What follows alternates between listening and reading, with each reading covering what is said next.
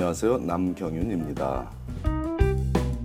미국에서 의대 보내기 오늘은 그 27번째 시간으로 teaching 경험이 의대 진학에 도움이 되는지에 대해서 알아보겠습니다.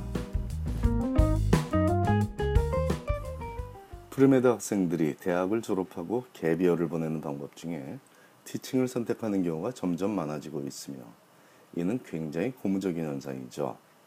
일부 학생들은 TFA, 즉 Teach for America를 통해 정식 교사로서 교단에 서기로 할 정도로 제대로 된 티칭 경험을 쌓고 의대에 진학하고 있으니 이제 한인 학생들의 정형화된 지원서도 조금씩 옛말이 되고 있어서 매우 반갑게 지켜보는 현상입니다.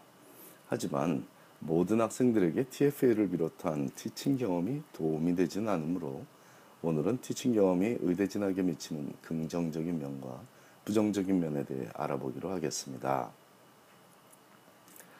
일단 의사가 하는 일들을 천천히 생각해 보죠. 어려운 의학이란 학문을 공부하고서 진료를 통해 질병을 찾아내고 그 원인과 해결책에 대해 환자에게 설명해 주는 직업이죠. 물론 해결책이 아직 발견되지 않은 경우도 존재하므로 그런 경우에는 기존의 지식을 토대로 전문가적 소견을 제시하여 누구에게나 소중한 건강을 유지하게 돕는 거죠. 교사, 변호사, 건축 설계사, 혹은 특공대원 등 어느 한 분야의 전문가들은 모두 각자의 분야에 필요한 전문 지식을 일단 습득하는 것으로 전문가로서의 삶이 시작되지만 그 전문 지식을 그것이 필요한 이들에게 어떻게 전달하느냐는 것이 어떤 평가를 받는 전문가로서 자리매김하는지 관건이 됩니다. 특공 대원은 말로 하지 않고 적진에 잠입하여 조용히 임무를 완수할 수도 있지만 의사가 갖고 있는 의학 전문 지식은 혼자 조용히 처리할 수 있는 성격이 아니죠. 그 전문 지식을 필요로 한 대상이 자신에게 어떤 일이 벌어지고 있는지 알 권리가 있고 알아야만 치유를 위한 노력을 의료진과 함께 해나갈 수 있기 때문인 너무나 당연한 이유가 존재하므로 진료 행위는 지식을 전달하는 과정이 수반됩니다. 지식을 나누는 과정이라고 볼 수도 있죠. 이런 면이 바로 티칭 경험을 통해 지식을 전달하고 나누는 연습이 되어 있는 학생을 의대가 선호하는 이유입니다. 교사에게 가장 필요한 지식 전달 능력이 의사, 변호사, 건축 설계사뿐 아니라 세일즈맨이나 애프터 서비스 담당자들에게도 필요하지만 잘못된 지식 전달의 여파가 가장 클 수 있는 직업이 의료 전문가라는 것은 누구나 쉽게 알 수 있으니 teaching 경험이 의대 진학에 긍정적인 영향을 미칠 것이라는 점은 의심의 여지가 없습니다. 하지만 누구나 대학을 졸업하고 TFA 혹은 다른 방법을 동원해서 교사로서 학생들을 가르치고 나서 의대에 진학해야 하느냐는 점은 좀 다른 얘기죠. 첫째, 티칭 경험은 꼭 학교 선생님이 되어야만 쌓을 수 있는 것이 아니기 때문이고 둘째, 티칭 경험보다 더 중요한 환자를 소중히 여기는 마음을 쌓는 경험이 선행되어야 하기 때문입니다. 과외 선생을 하거나 방학 동안 집 근처 학원에서 SAT를 가르치는 경험도 나쁘지 않습니다. 돈도 벌고 지식 나눔도 연습해 볼 수 있는 premed 학생이라면 누구나 할 수 있는 기본적인 활동이죠. 하지만 더 효과적인 teaching 경험은 TA, teaching assistant을 해보는 것이죠. 일단 TA는 아무나 되지 못합니다. 해당 과목에서 좋은 성적을 받은 학생들 중에 선발되기 때문입니다. 열심히 한 학기 동안 TA를 하면 아마도 강한 추천서를 해당 교수에게서 받을 수 받을 확률도 높으므로 이 점도 매력적입니다.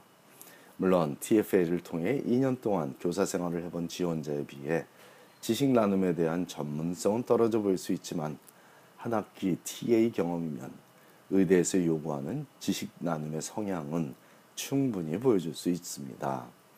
여기서 의대 진학을 원하는 학생들이 절대로 간과하면 안 되는 점을 다시 짚고 가겠습니다. 지식 나눔 성향보다 더 중요한 것은 환자 중심의 사고방식입니다. 환자를 긍휼히 여기는 마음이 없는 지식 나눔은 지식질이 되어버릴 수 있음을 잊지 말아야겠습니다.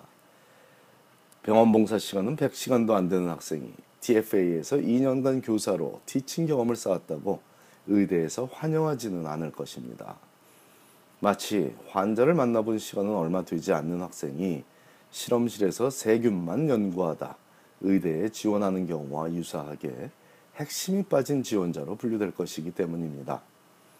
특히 졸업학점이 3.7 미만의 클리니컬 경험은 별로 없고 의학에 대한 확실한 동기부여 계기도 없는 학생이 주변에서 TFA를 통해 학생들을 가르치다 의대에 진학한 다른 학생들의 경우를 듣고는 본인도 TFA를 하겠다고 한다면 말려야 하는 것이 부모의 역할입니다.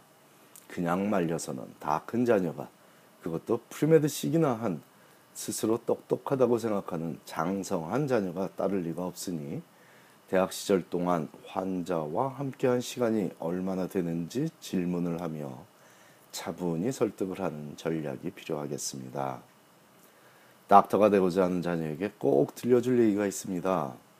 다양한 분야의 박사학위 소지자, 소지자를 총칭하기도 하는 닥터라는 호칭은 특히 의사의 다른 이름으로 보편화되어 있지만 이 단어의 라틴 어원은 가르치는 사람을 뜻합니다.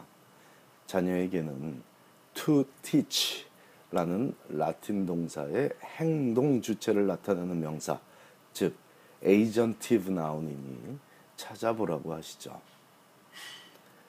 to teach의 행동 주체가 되는 agentive noun이라 하면 teacher라고 할수 있겠죠. 하지만 여기서 끝나면 안 됩니다. 단순히 닥터라는 단어 뜻에 의하면 교사나 교수가 되면 되지 굳이 의대에 갈 이유가 없죠. 의학이란 학문의 중심은 환자가 차지하고 있다는 단순 명료한 진리를 강조하여 가르치는 기술보다는 왜 지식을 그들과 나누어야 하는지에 대해 먼저 깨우치면 의대 진학은 당연히 이루어진다는 확신을 전달하기 바랍니다. 감사합니다.